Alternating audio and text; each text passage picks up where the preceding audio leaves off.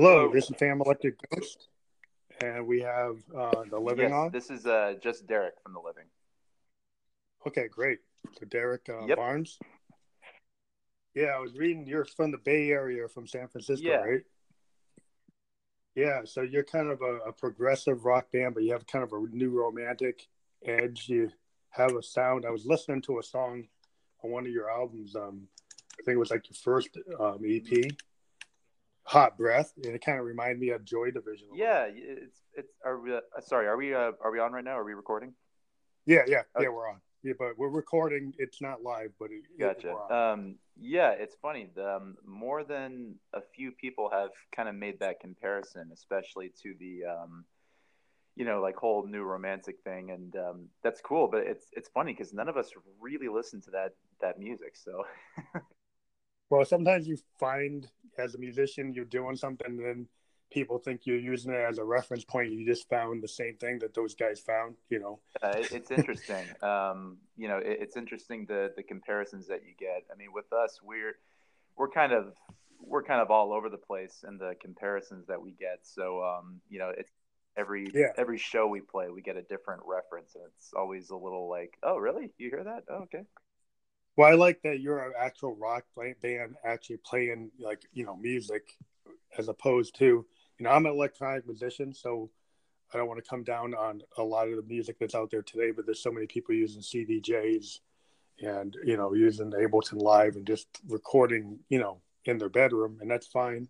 But it's cool to actually see a real like rock band. Right. Yeah. I mean, to be honest, I think we're just too dumb to figure out electronic music, anyways. So.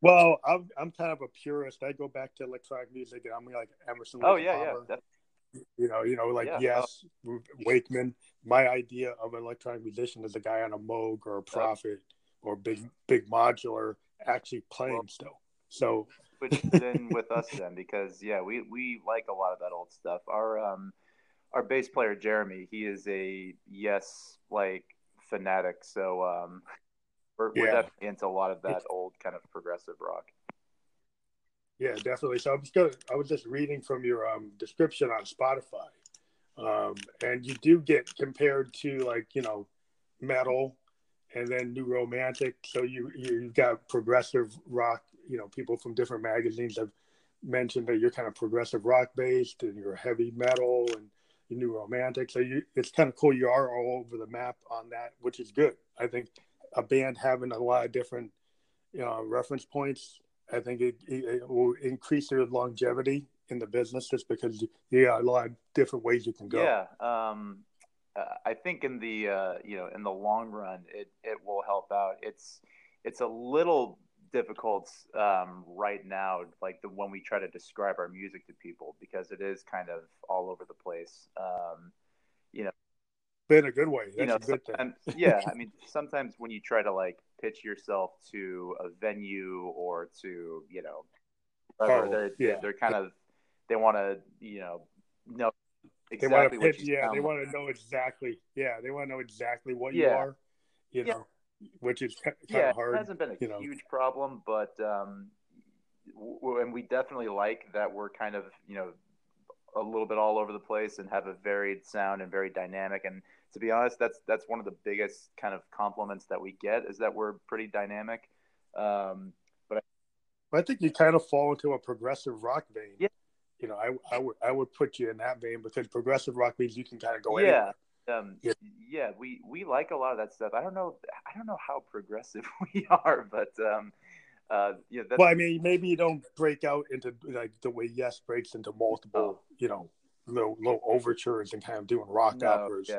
Maybe, maybe you don't do that, but you have some aspects because of your genre shifting that maybe seem to imply it. You know, that's how I right pick it up. right yeah i mean that that's you know that is one of the genres that we're all kind of you know we're all into we all like that older kind of 70s progressive rock you know stuff like genesis and Yeah, Peter Gabriel Genesis.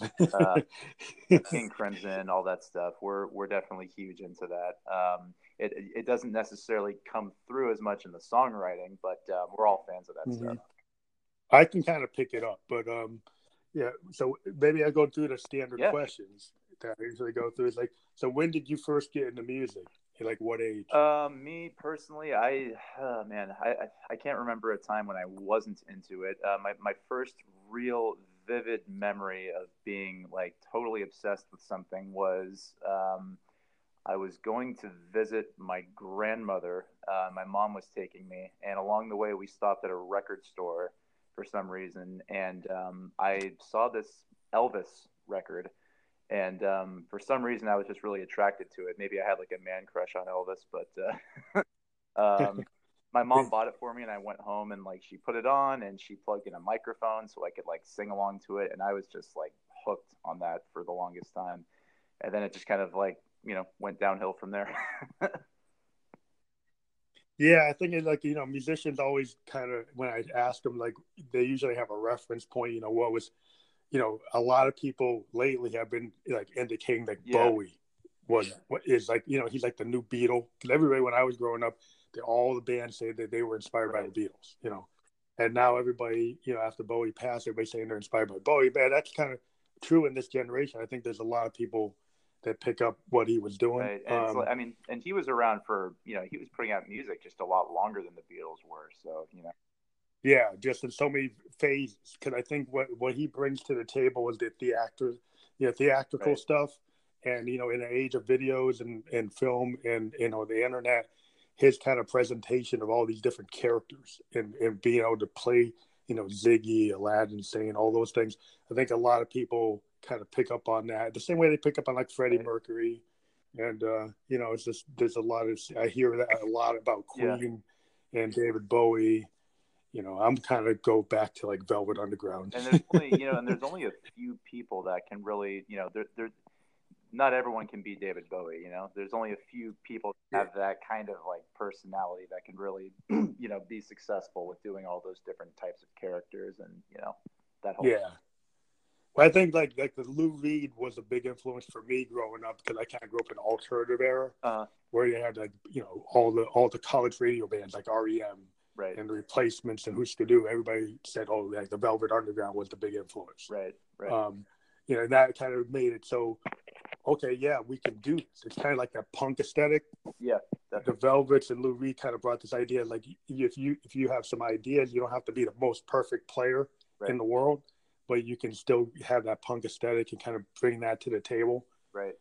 Yeah, I um I I got into him just before he passed, and uh, I actually had tickets to go see him, but um, he had pulled out of this concert because he was sick. Uh, I, I wish I would have gotten to see him. Yeah, the Velvets were a big thing for me when I grew up. My, you know, all my garage bands, we were like trying to, you know, do the first Velvet Underground record over and over.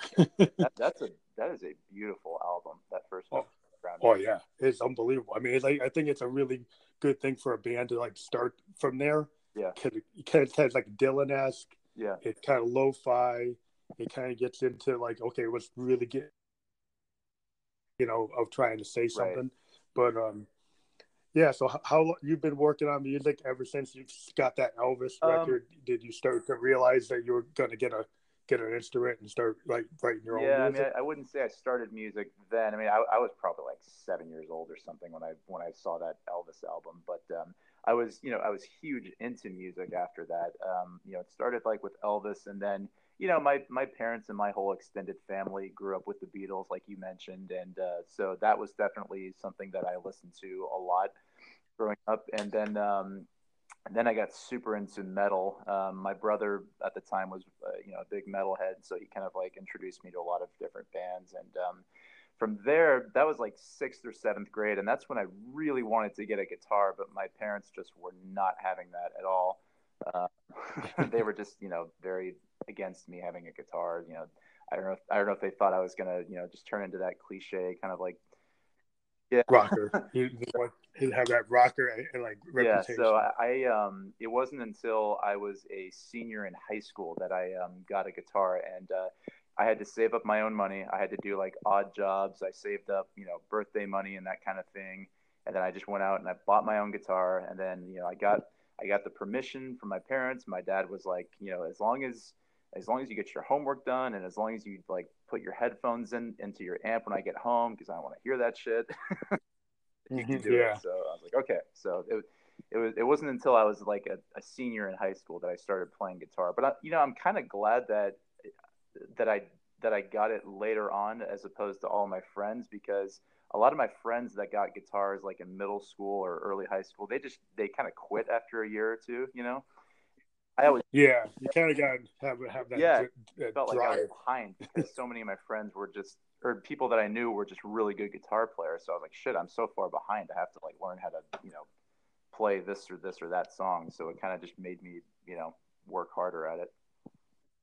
And then you started to find, you know, like-minded folks to kind of build your bands. Like, were you in a lot of bands before you got to? No, not at all. I was. I was. This is basically the first and only band I've ever been in. I, have jammed with other people, but um, I, you know, I always kind of just wrote by myself, and then um, it was, um, I think it was almost ten years ago actually that I met a really good friend named Arian, who um, lives in Southern California, and he and I met Craigslist, and um, we would just jam together at his um, school campus. They had like a little jam room, so he and I would play together, and um, we just started writing songs together. Um, we didn't have a drummer, so we had to find a drummer, and that whole thing.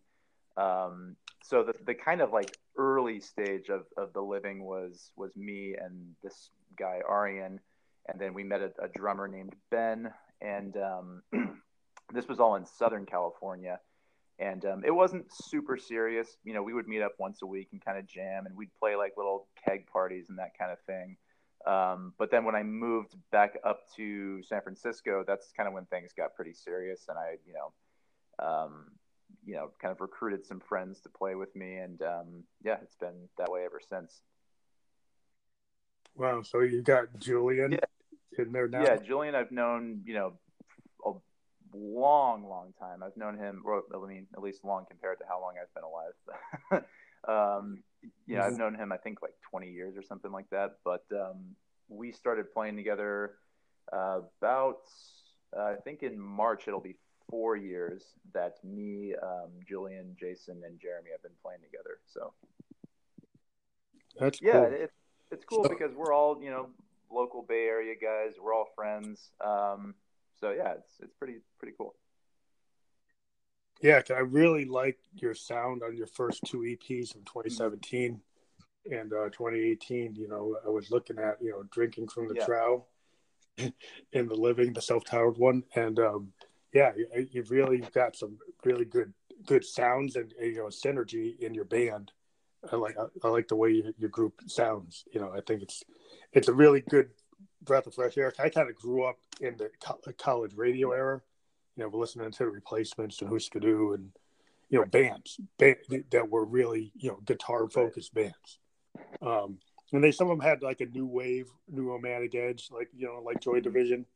Um, they would integrate some of that Joy Division kind of cure sound or the sound of the Smiths and stuff like that. But I always had this kind of love of, of like metal, and punk and you know like I, the Who is a big band for me. I'm I'm a big Who fan, so um, so I always like Townshend and Entwistle and the way they, you know, with Moon, how they could pull that together. Yeah.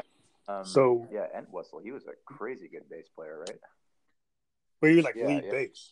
Cause like if you think about it, like Townshend had really interesting chord yeah. choices, but then Entwistle and Moon are soloing through the whole song every Who song they're soloing and and and um, Pete kind of keeps it together with his chords. And, then, and that's like a different structure than most rock right. bands. And yeah, Roger you know? Daltrey just has that like insanely powerful voice.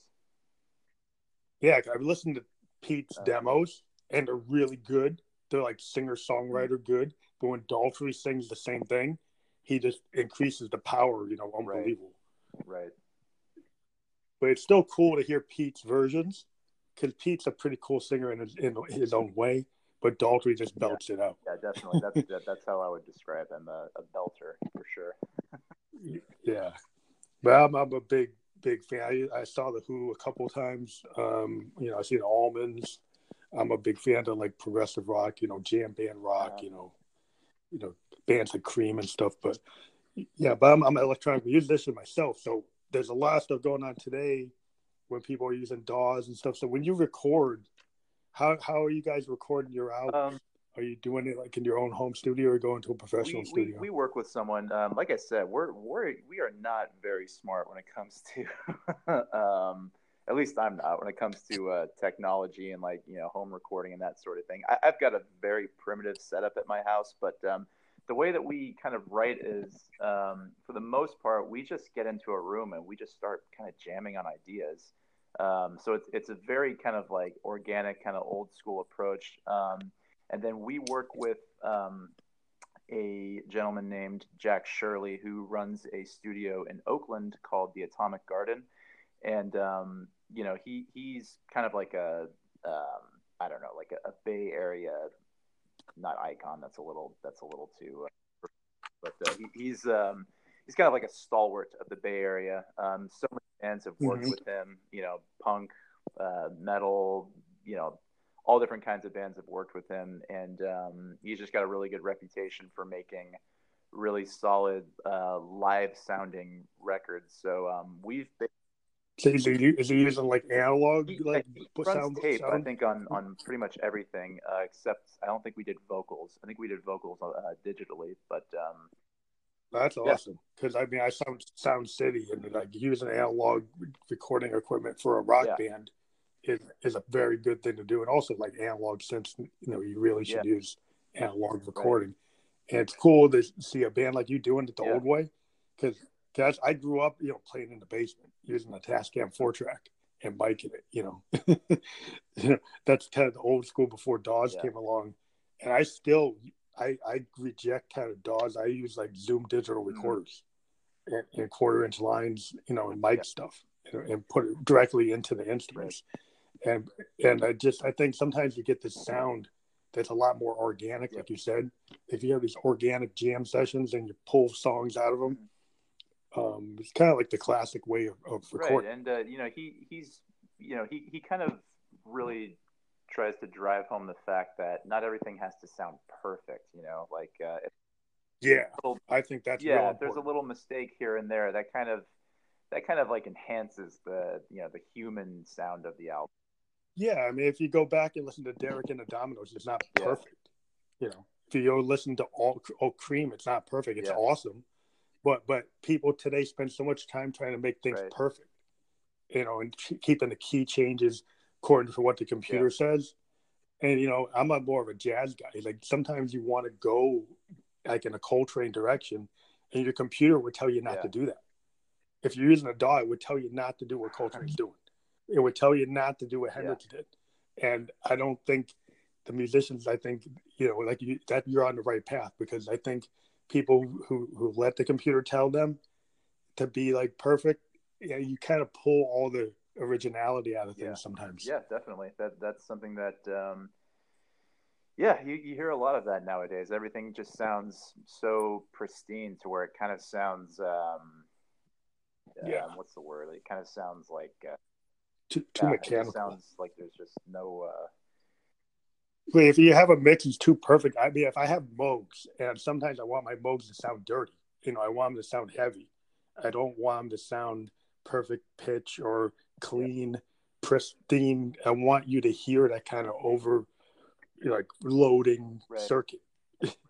and, and and if you go and let your computer tell you not to do that, then you won't hear that you know. So I think, uh, and I, they got this punk yeah. aesthetic, yeah. you know, going back to the Clash or the Replacements or yeah, to do. That goes and you, the, you know the vocals too. You know, like um, sometimes it's like you know, it, even if you go a little off key in the vocals, but they're but you're really like, uh, yeah, like you really got some soul behind it or something. You know that that's I, know, I like. Yeah, we listen to Joe Strummer. Yeah. Like you know, would Joe Strummer get picked up by a label right. now? maybe not Probably maybe not, not. you know but you know there's something about the way strummer sang it's not perfect pitch it's yeah. off key he goes right. off yeah. a lot but it's the authentic the authentic kind of punk aesthetic of the clash you can't like have a perfect pitch singer right. on that you know or like a paul westerberg or bob mould you know you, you're not going to get you know what you hear on american idol you know, from guys like that. That's not what they're right. doing. But, but, you shouldn't keep them out of the industry. Yeah, yeah, Yeah, that's cool. So I, am glad because I've, I've talked to a lot of musicians that you know they've never even played an instrument, um, and they're they're musicians in in a new way. Uh, they've been on these DAWs and they do construct things, but it's cool to hear um, people still doing it the old way. Yeah, it's funny because I've I've met people who, um, you know, they they show me their they show me their home recordings, and um, you know, it sounds cool. Every I mean, everything just, but it, it's kind of like you said, everything just sounds so perfect. And um, I I like I'll meet these people and I'll talk to them. I'll be like, oh, well, do you ever like play this live? And they're like, no, no, I, I can't play this live. no, they got to go on the CDJ yeah. and run it and I'm kind of a I, I'll actually bring my Moogs and road cases into New York and play a show in a small club, and people are surprised I don't have a CDJ because they think all electronic musicians yeah. use CDJs, and I'm like I'm using real Moogs in Euro right. and I like being kind of jazz oriented in that I might play my song mm-hmm. differently. I'm not going to run it perfectly. I'm not going to run the same thing over and over because it's not fun for me. I rather kind of jam it out. And um, I think uh, something's getting lost in the generation of people that just want to hear the thing exactly like yeah. on the record. Uh, I think it's cool to have a live band interpret, you know, their song and do it a little bit differently. You know. Yeah. Because that's why people go to see Pearl Jam concerts like five five different uh, versions of the same show. They'll go to the same every right. night because Eddie does it different every right. yeah, I think there's kind of like a. Um, it seems like there's kind of a not a fine line, but uh, it's like you want to, you know, you want to preserve the the kind of like essence, I guess, of the song, but um, there's it's also fun to kind of mess around with it, and uh, you know, if you yeah. I mean, that's why people listen to old Hendrix concerts for how many how many different versions of yeah. Hey Joe, how many different versions of Purple Haze, depending on how right. he felt. Right. You know, and it's it's cool to see that. And it's kind of like the Eagles, not to come down on them, but they used to find each other if they didn't play Hotel California tour exactly as the record. Wow. They had a, like a fine system where everybody had to play Hotel California straight through exactly like it was on the uh-huh. record. And if they didn't, hmm. they got fined. Because you know we haven't heard Hotel California enough on the radio the way. yeah, but they kind of were like doing a CDJ like live version of a CDJ yeah. it's like it's like I don't know if that's the best way to get people motivated on a like six month tour to make them play the thing exactly the same. They probably have enough money between them to break that rule, anyways. So. Yeah, well, that was back yeah. in the heyday of, of, of that of that band, but I think that was like going the wrong direction.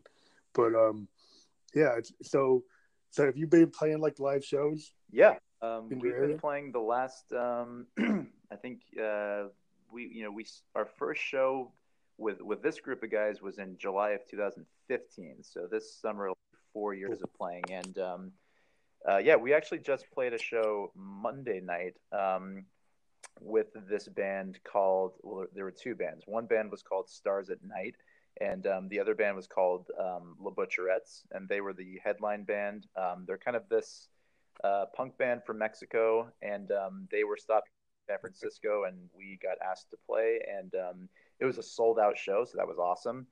Um, so that was a lot of fun, and um, yeah, we've just been playing over the last couple years, trying to you know improve the the stage performance, trying to get tighter on stage, trying to you know put together the ultimate set lists, and um, you know make the songs stronger, punchier. Um, you know, it's it's just it, it's like anything else. You just have to practice it and, um, you know, just try to yeah. fine tune it as much as you can. But, um, yeah, for a band like you, practice is a big yeah. thing, you know, because when in the age of people just using the CDJs again, not to come down on them, but you don't necessarily have to practice at the level of a band right. like you. And we, you know, we usually yeah. practice about three times a week. So, um, yeah. Yeah, I would expect that. well, that's kind of old school. I mean, a, a, a touring active mm-hmm. band had to right. rehearse. That's kind of back in the day when I was coming up. You know, every band I knew was playing like three, four times a week. You know, to keep up their right. chops, um, and just keep the integration. You know, to make sure they're all kind of in, yeah. in tune. But but um, you know, nowadays, you know, you don't necessarily have to do that with the different types of music that's right. out there. You know, like DJs and the EDM and hip hop. Yeah, I've, I've uh, gone to um, you know I, have gone to see people perform um, you know EDM music, and um, I've you know I've been um, backstage and I've uh, seen you know guys um, I guess they call themselves producers. Um, they they go up to the stage and they'll literally just plug in a you know uh, what do you call it? Like a, SD yeah, card like, or a stack. And they yeah. really just press play and like twist some. I don't mean yeah. to sound like a you know jaded. Uh... no, no, I, I, kind of go in that same place. Yeah, but it's like uh, you see that and you're like, wow, you know, it's just, it's just. Well, I think then then the people see these guys jumping up yeah. and down, and the jumping up and down. Yeah is kind of like that's not being a yeah. musician. I mean, it's, it's I, more like a, being, being a hype man. You know, you know, like rappers and like, stuff not, hype man. You know, creating that stuff isn't difficult or doesn't require talent because it does. You know, you have to know your technology yeah. and everything. But um, yeah. But the art of performance, I think, yeah, I think what gets lost is is the art of yeah, performance. you know, it's, it's it seems like it's more about the party. Um, yeah, I mean, it's a different crowd. I mean, there's a crowd that wants to see somebody playing like an Eric Clapton or a Jack White or a Hendrix. They want to see the musicianship, yeah. and then there's a crowd that just wants to hear right, a beat. Right. Yeah. Yeah, and there's different crowds. You kind of know who your audience. If you're a rock band, people want to see you solo. They want to see the drummer do a drum solo. They want to yeah. see that. But the kids today that want to just get into the hype of, of an EDM yeah. show or a hip hop show, they just want to hear the bars. They want to hear the beat. They don't care about the musicianship as much. Um, but I've been trying to get like people to think there should be a hybrid of of like a, a DJ that actually brings like a, a, a Eurorack on stage. Yeah. And does like a Keith Emerson with his beats, you know, actually yeah. play, show that you can actually do what Deadmau5 does all his stuff on Euroracks, you know, and sometimes he actually has them on stage. And I think, you know, you, you should try to, to integrate live performance as much as possible because one of the things about electronic music, when Moog created the Moog, he said they should be played yeah. live. You know, and so anybody who's into electronic music should kind of remember Bob Moog, and and not just push right. the button. yeah, I mean, um, I, there has to be there has to be someone out there doing that. You know. Oh, there are. Like in Europe, you'll see a lot of them. There's a lot of Eurorack based electronic mm-hmm. musicians who are using Moogs and Prophets and very advanced electronic composition. It's not just a CDJ. Yeah. They're using, you know, they're actively right. playing, and they're letting their analog synths kind of yeah. talk, kind of like Keith Emerson used to, or Wakeman. You know, they're they're coming at it like yeah. that, like Genesis. You know, like like, and so you know, not to put down other people because that's a different vibe. I mean, it's a progressive electronic versus right. EDM. You know, and it, it's a different audience that's going to be into that but I think there's always room to merge. And it kind of gets into have you thought of like um, collaborating outside your lane with like a jazz or a rap or hip hop or EDM artist? Um, we've talked about collaborating with other bands um, that are somewhat in our genre, but um, we haven't really talked about doing something outside of. But I, I would be open to that. I think that's, um, you know, that's uh, just the the four of us in in this band, we're you know we're all fans of pretty much every kind of style. So it you know that would be something that would be pretty um, interesting to do. We haven't yeah. like seriously talked about that, but um, that would be a lot of fun. Um, yeah, because I mean, they, they, bring in like you know like a uh, like electronic musician that's heavy Eurorack or modular synth, you know, like a Wakeman type yeah. of person and add that, you know, then you probably get really progressive. Right. Yeah. I mean, we we kind of toyed around with a few synths and some, you know, um, a little, you know, some keys on the the last recording we did, but um, nothing too intensive. But I think that's um, kind of a, a, direction we want to explore a little bit more going forward. Um, you know. Yeah, you know, a, a little Abacab here and there, a little Lamb Lies yeah. down on Broadway. Yeah, um, I mean, you, you know, not sure if that'll stick, but I think that's something that we want to, uh, you know, at least try to uh, mess around with in the future. Or even like like a like a Trent Reznor yeah. kind of nine inch nails industrial. Yeah, I, I that has the kind of hard edge. You can kind of it's metal kind right. of esque. Yeah, no, I I love Nine Inch Nails. I've I've been a fan since like the Fragile came out. Um, so I would love to. Uh, yeah, and that's all Moog. That's all like mini yeah. Moog. Running through all kinds of filters and pedals and but the you know that shows you the power that a Moog can have. It can be very upfront. You know, you you can have them just like screaming yeah. like guitars. And I, I've always been a big proponent of trying to get analog synths to be out there in front like mm-hmm. guitars, in in a kind of a punk way, like what Trent was right. doing. And um, you know, there's people in Europe are doing that, like Denmark and the Netherlands, and uh, you know, there's there's there's a, a lot of movement in that type of progressive electronic, which I think does kind of link with with like heavy metal and punk rockers. Right. You know, and I think that that kind of integration I, I love to see. I see it, you know bands like Wilco and mm-hmm. Radiohead yep. and Mogwai sometimes pull that in. Yeah, with Radiohead, it seems like it's a bit more lush sounding. Yeah, they do a lot of real experimental stuff with their synths, but they use a lot of like it's like heavy synth stuff, but it's all kind of lush, kind of atmospheric. Right. right. But um, it's not as hard edged as what Trent no. does. Yeah. But it's still yeah, it's still two very cool. different animals. But uh, yeah, they both they both make uh, yeah incredible music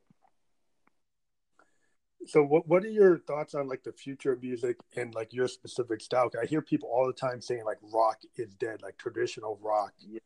like top forty rock is dead. Um, but I still see rock all over the net if you look yeah. for it, like a lot of indie bands like yourselves. Yeah. So, so what are your thoughts oh, about God. that? I don't know. Um, yeah, you, you, hear that a lot, and um, I think it's you know, it, it, it's kind of easy to buy into that if you're just going off of, you know, like what's, um, what's charting on like Billboard or that sort of thing. But on the same time, at the same time, like if you look at, you know, listings for like different concerts that are coming through your, your town, like San Francisco, for example, there's always big rock shows coming through. And a lot of times they're sold out, you know, a lot of times there's, uh, kind of like big package shows will, where they will put together like three or four bands, and um, you know that you know that'll sell out like on a Monday night. So it you know I, I think it's just maybe it's just a more selective uh, audience. Yeah, I think it's like I said, it's like the audience that wants to see live yeah. rock and wants to see unique, new indie kind yeah. of rock. I think if you're an indie rock band, you're gonna find a place to play if you if you can play. Um, but if you're like a cover band, you know, playing Lynyrd yeah. Skynyrd and the Eagles, and maybe that's not going to yeah. work um, as heavy as like. But people want to see like modern, new, like progressive or metal, yeah. like death metal and punk.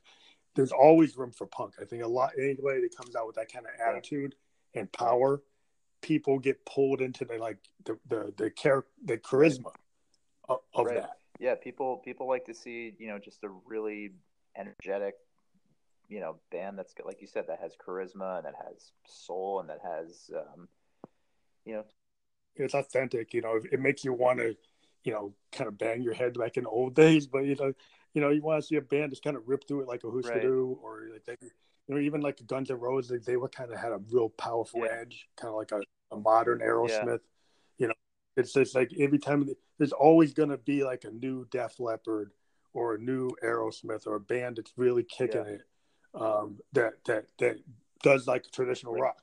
You know, there's you know whether you're a three piece band doing like a Cream, or you're a punk band, or you're trying to emulate like the Who.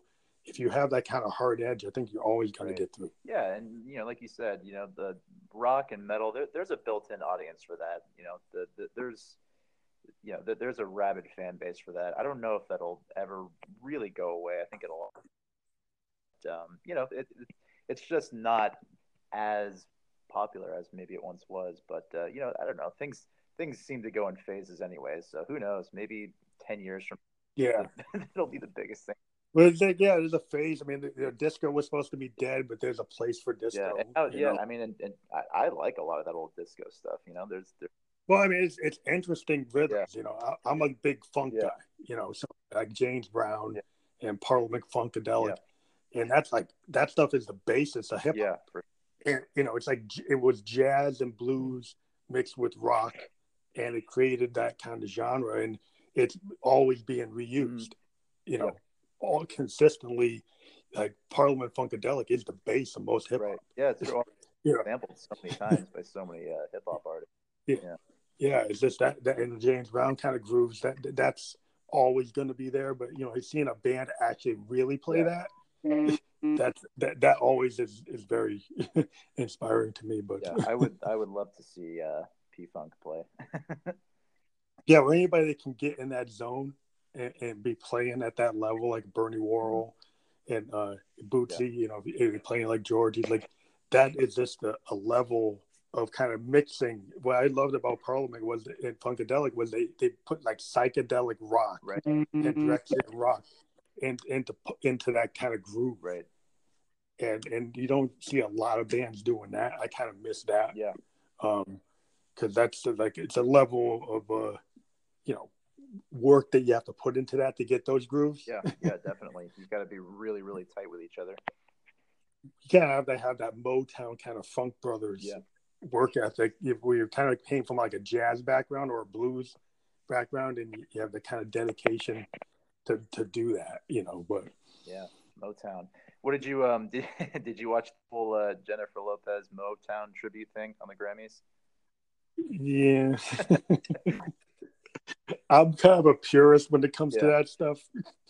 I didn't, um, but so I just I, that people were, you know, just fucking going crazy over that. But it's it's cool. I love Motown, but I'm kind of like I'm real old school, so I want to yeah. see like the Funk Brothers. I want to actually see the old guys yeah. do it. Um, but um, it's cool for people to be inspired by it. You know, neo soul takes a lot yeah. of that stuff, but um, yeah. So I mean, the other question we get into is today. You know, what's your opinion on streaming mm. services? Is that like, um, and you know, streaming services allow a lot of bands to get out there, um, but what what are your kind of pros and cons on it? Um, to be honest, I don't think that we've got enough exposure on streaming services for me to have like a really good opinion on, on them. I mean, we're we're on Spotify, um, and I think we're on a couple others um, that I can't think of right now. But um, you know, we not too many people have come to us um, saying, "Oh, I found you guys through Spotify."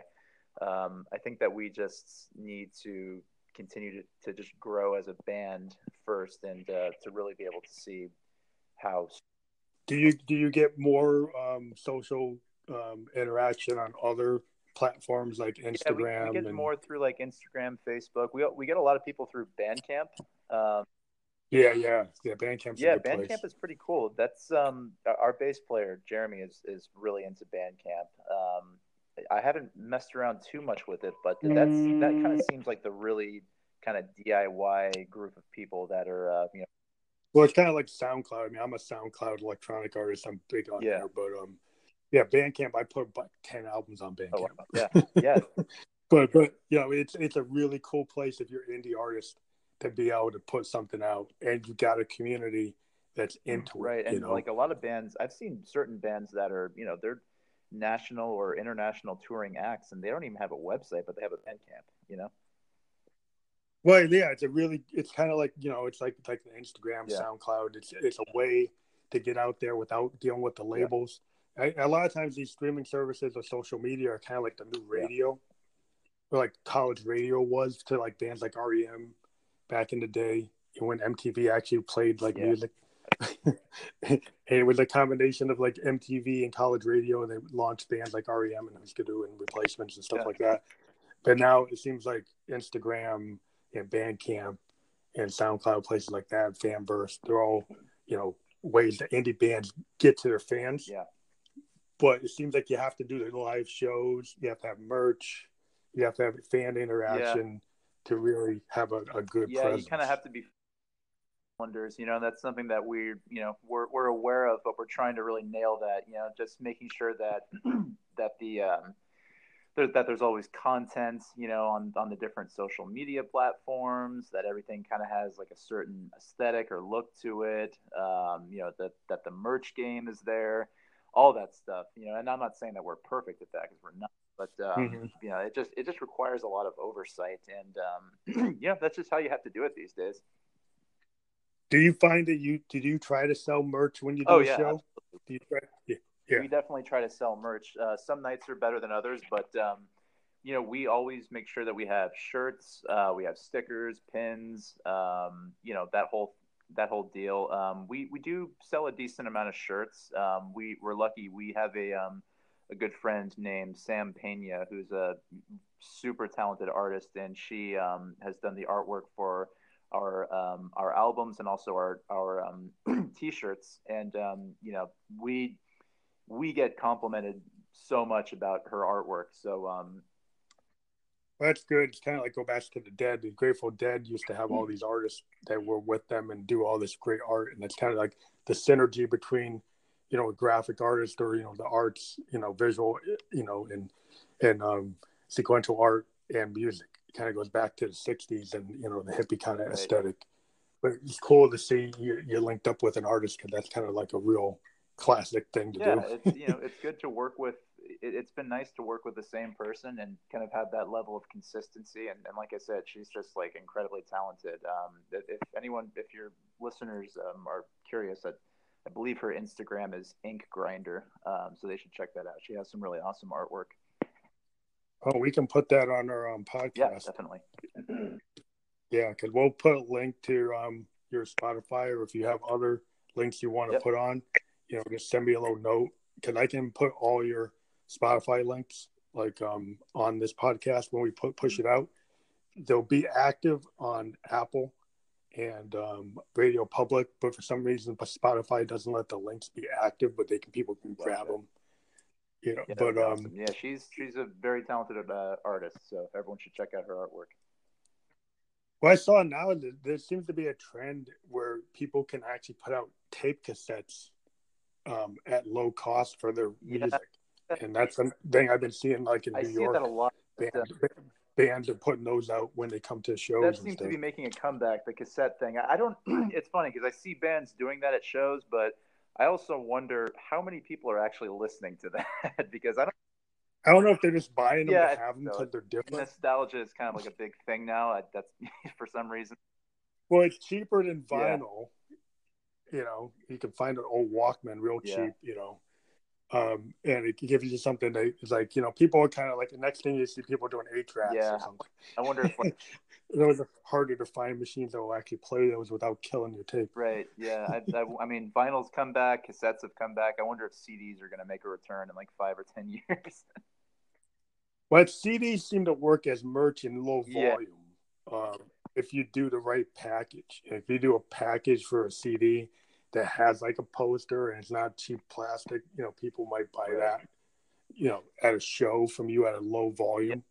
Um, Some, you know, we we have a lot of CD, CDs of our um, first album, and um, you know, some shows we, we, you know we try to push that, and um, some people are just like, oh, I don't have a CD player, but this past show we did on Monday, we actually got we actually pushed a lot of CDs. Um, I was surprised that like a ton of people were like, "Oh yeah, you know, I still have a CD player. I still have a you know Walkman or whatever." So it was kind of interesting to hear that. But um, yeah, because the one thing about the question I always ask is that there's a lot of bands today that kind of focus on singles yeah. because it seems to be like a 1950s we're in a singles kind yeah. of market um, compared to like the late 60s where we were in an album oriented market.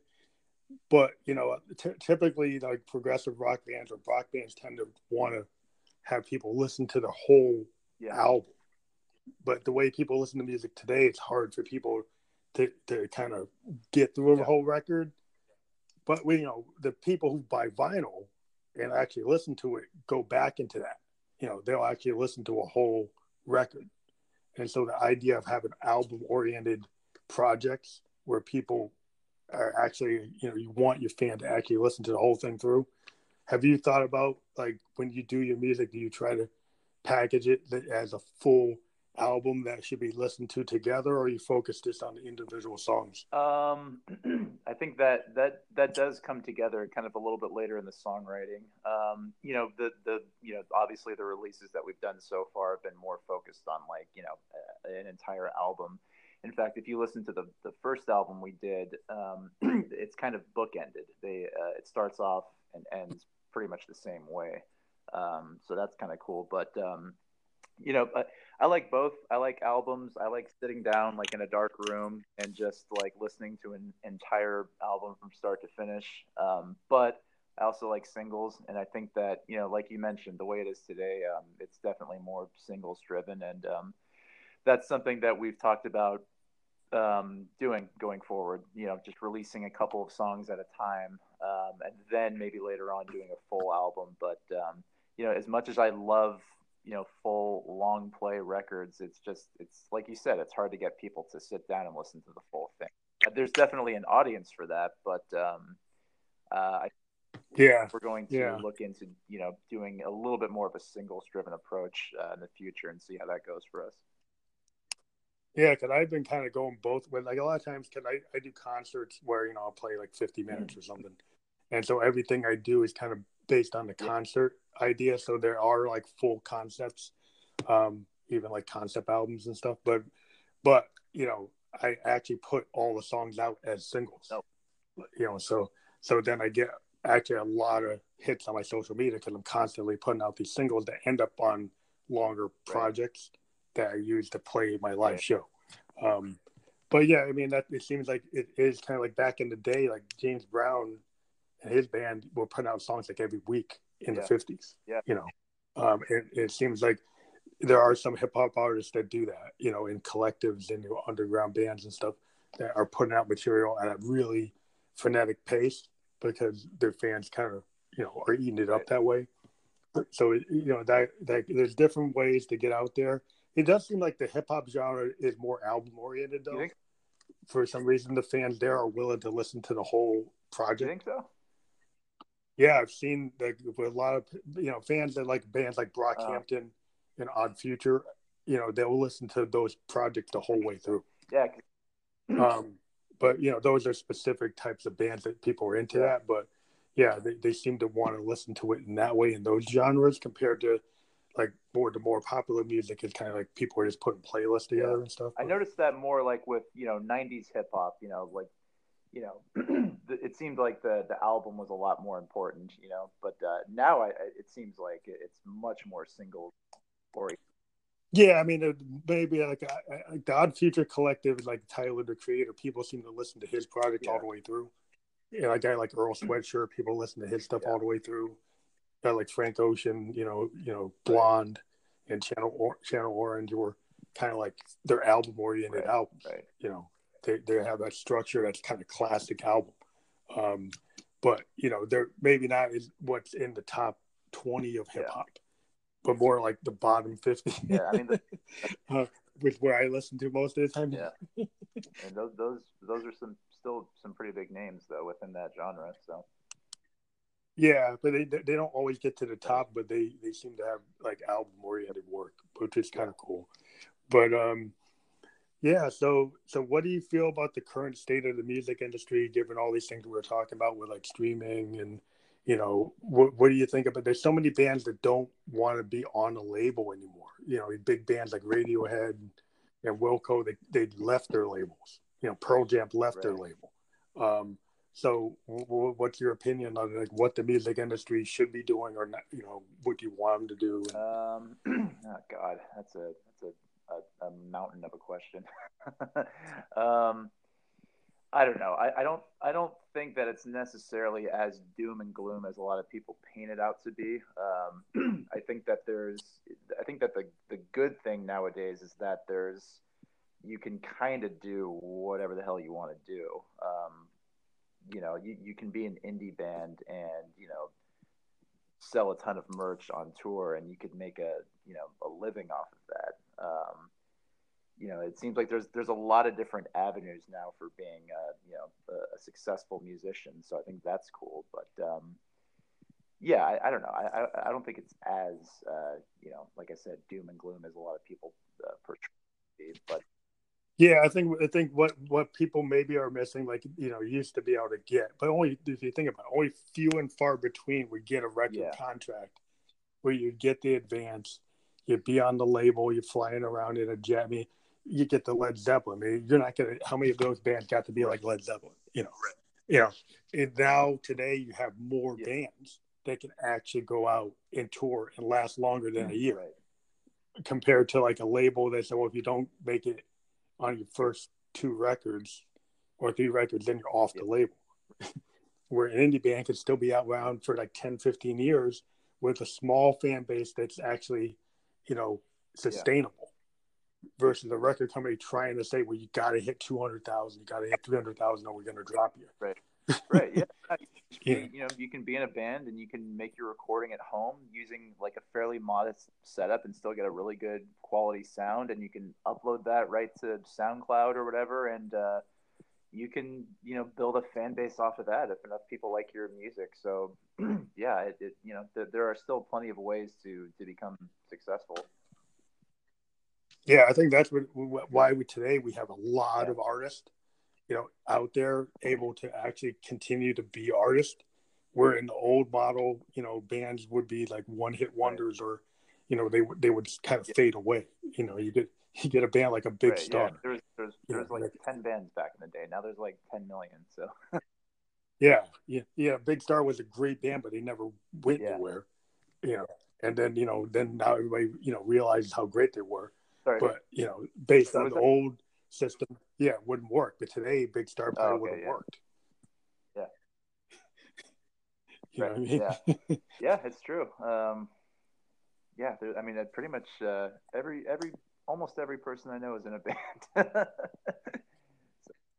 yeah, well, where you where you are is kind of like uh, well, it, where I live, I'm in New Hampshire, not a lot of bands, um, but New York and Boston, a lot of bands. Um, but you guys probably have way more bands yeah. than we do. yeah, there's a lot here, but uh, you know, it's funny. I was thinking about this the other day. Like, you know, even you know, we haven't been around a long time by any stretch, but like you know, even bands that we played with like a year or two ago are just not around anymore. You know, so many people start bands and then they get, you know, a few months deep and then, you know, some drama happens or something, or they're not where they want to be. And then they just kind of say, fuck it. And they give up. And uh, it's just. Yeah, I think, yeah, it's interesting because that's the one thing I, I always was. You get the people who are yeah. driven and they do it because they love yeah. music and if you love music, you're probably not going to stop. Yeah. Um, but if you're trying to get somewhere else because of the music and you don't get there, then you might right. stop. And then you know that I think that's just kind of a situation where I don't know. It's it's kind of easy to just just be real, real hard on yourself and brutally just like you know just just unnecessarily hard on yourself, or you can just kind of figure out what you need to improve on and then just you know go from there. Uh, yeah, and I knew guys it's like unless if they couldn't play like Jimmy Page or Hendrix or Clapton, then they were done. You know, if they couldn't get to that level, and and then it's like, well, you know, how you get how do you get a Paul Westerberg? How do you get a Lou Reed? They get confident in what they yeah, can do. That's true. And then you get something that's unique because he's not trying to be Jimmy yeah. Page Lou Reed's not trying to be Jimmy Page, but he made some brilliant right. stuff.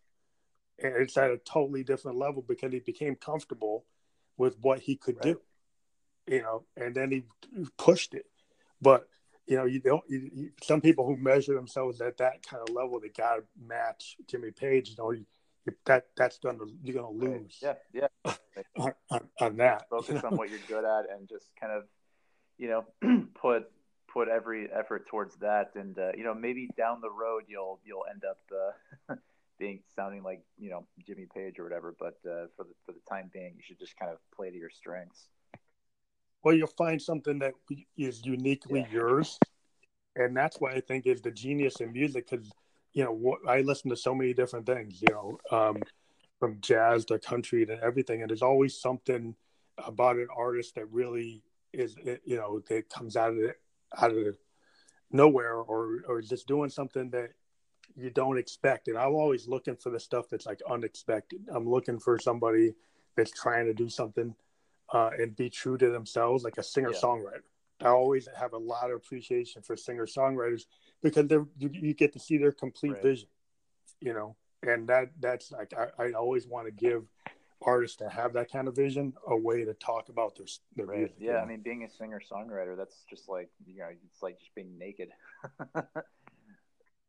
well, yeah, you get the it's like reading a book. You know, I I find in music when you talk to people who are creatives that are singer songwriters that have their own vision, it's kind of like reading Yeah. novels, you know, because artists will are deep when they get that way, you know, and then and, and there's a lot of stuff you can pick up on in their work that is uh you know, it's very satisfying to listen to people who have that kind of vision, you know, and I, I like to hear as many people doing that as possible. And I, that's why we have this show to kind of give people, uh, artists, uh, a place to be able to talk about their Yeah. craft.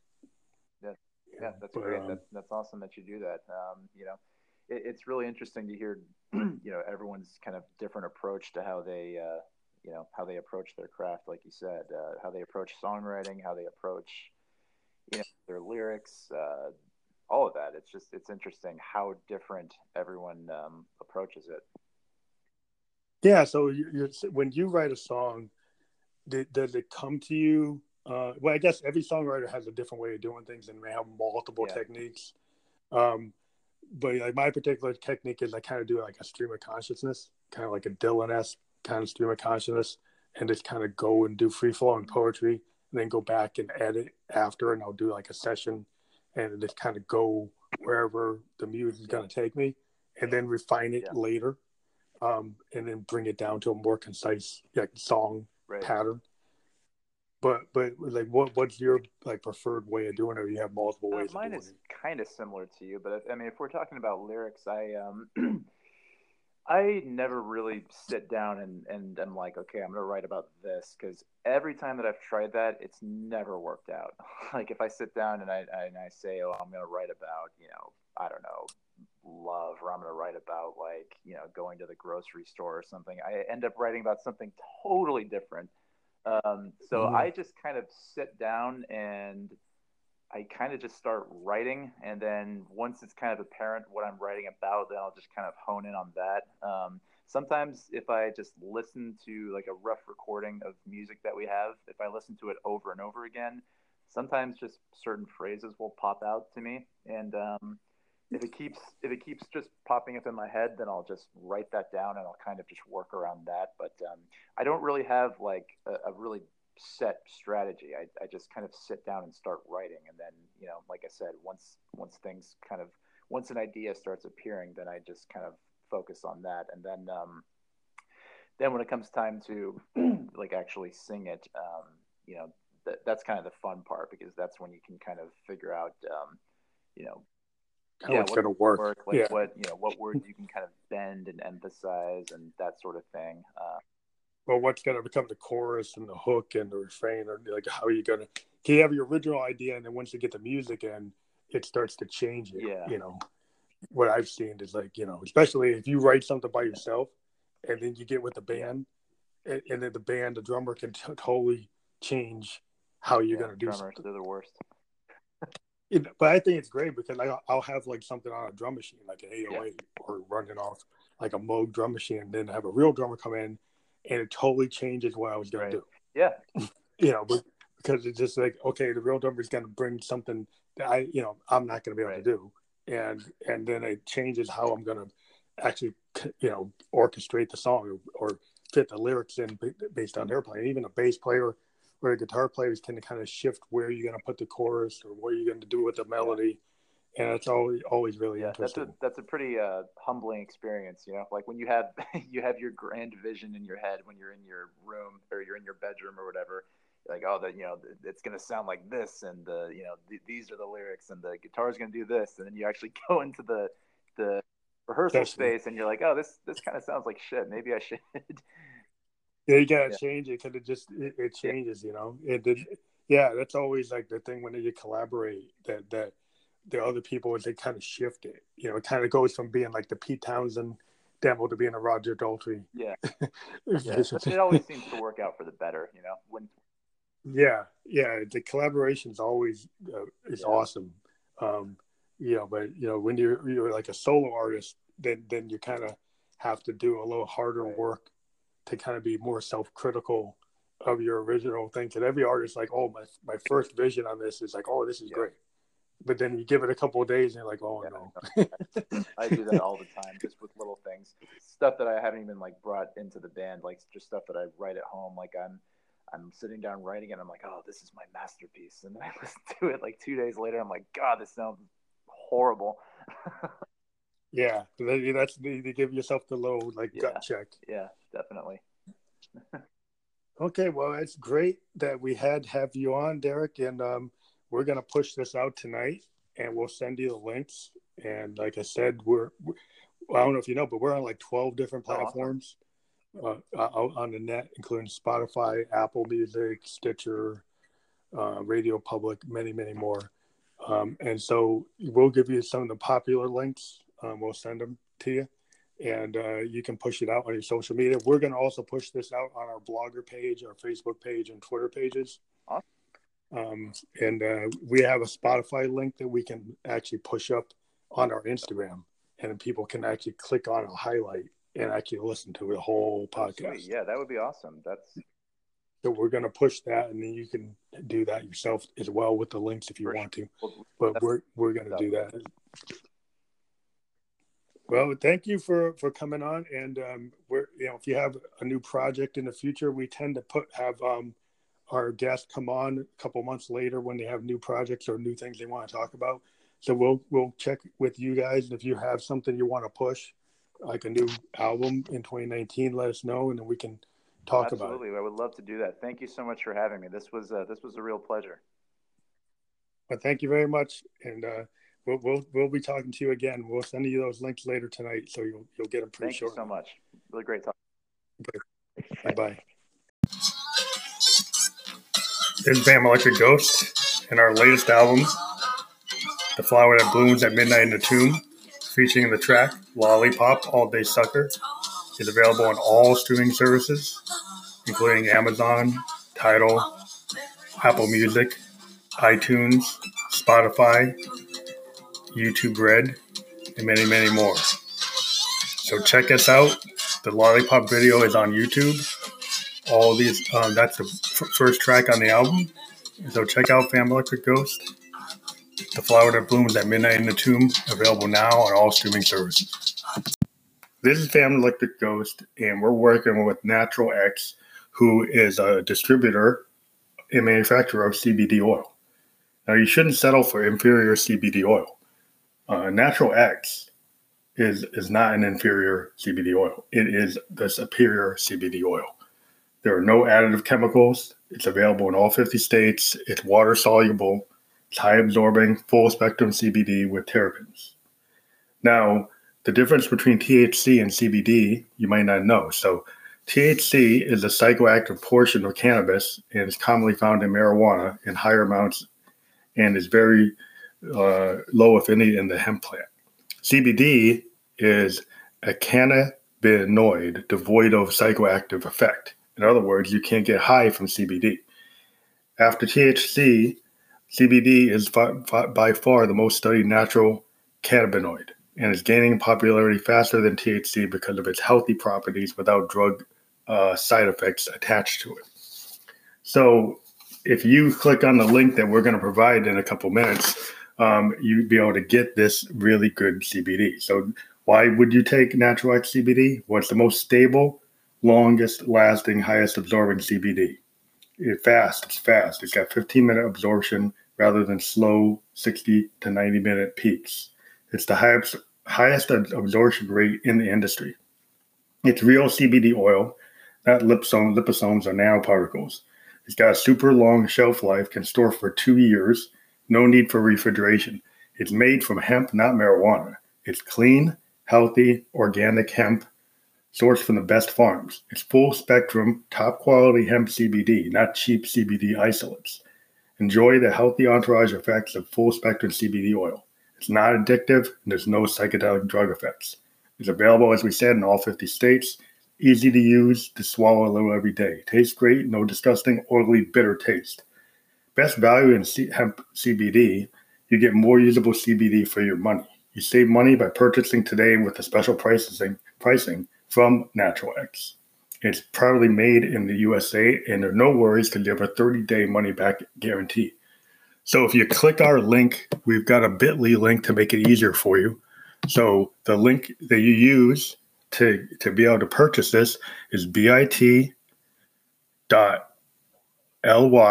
forward slash 2SV small b capital H V So let's do that again. It's bit.ly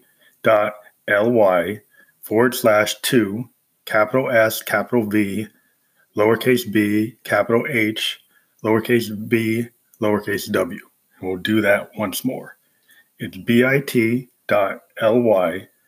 forward slash 2s, capital V, lowercase b, capital H, lowercase v, w. Now, this link is also on the podcast. So if you can't get it from here, just look at the podcast. You will see the link there and you can just click on it.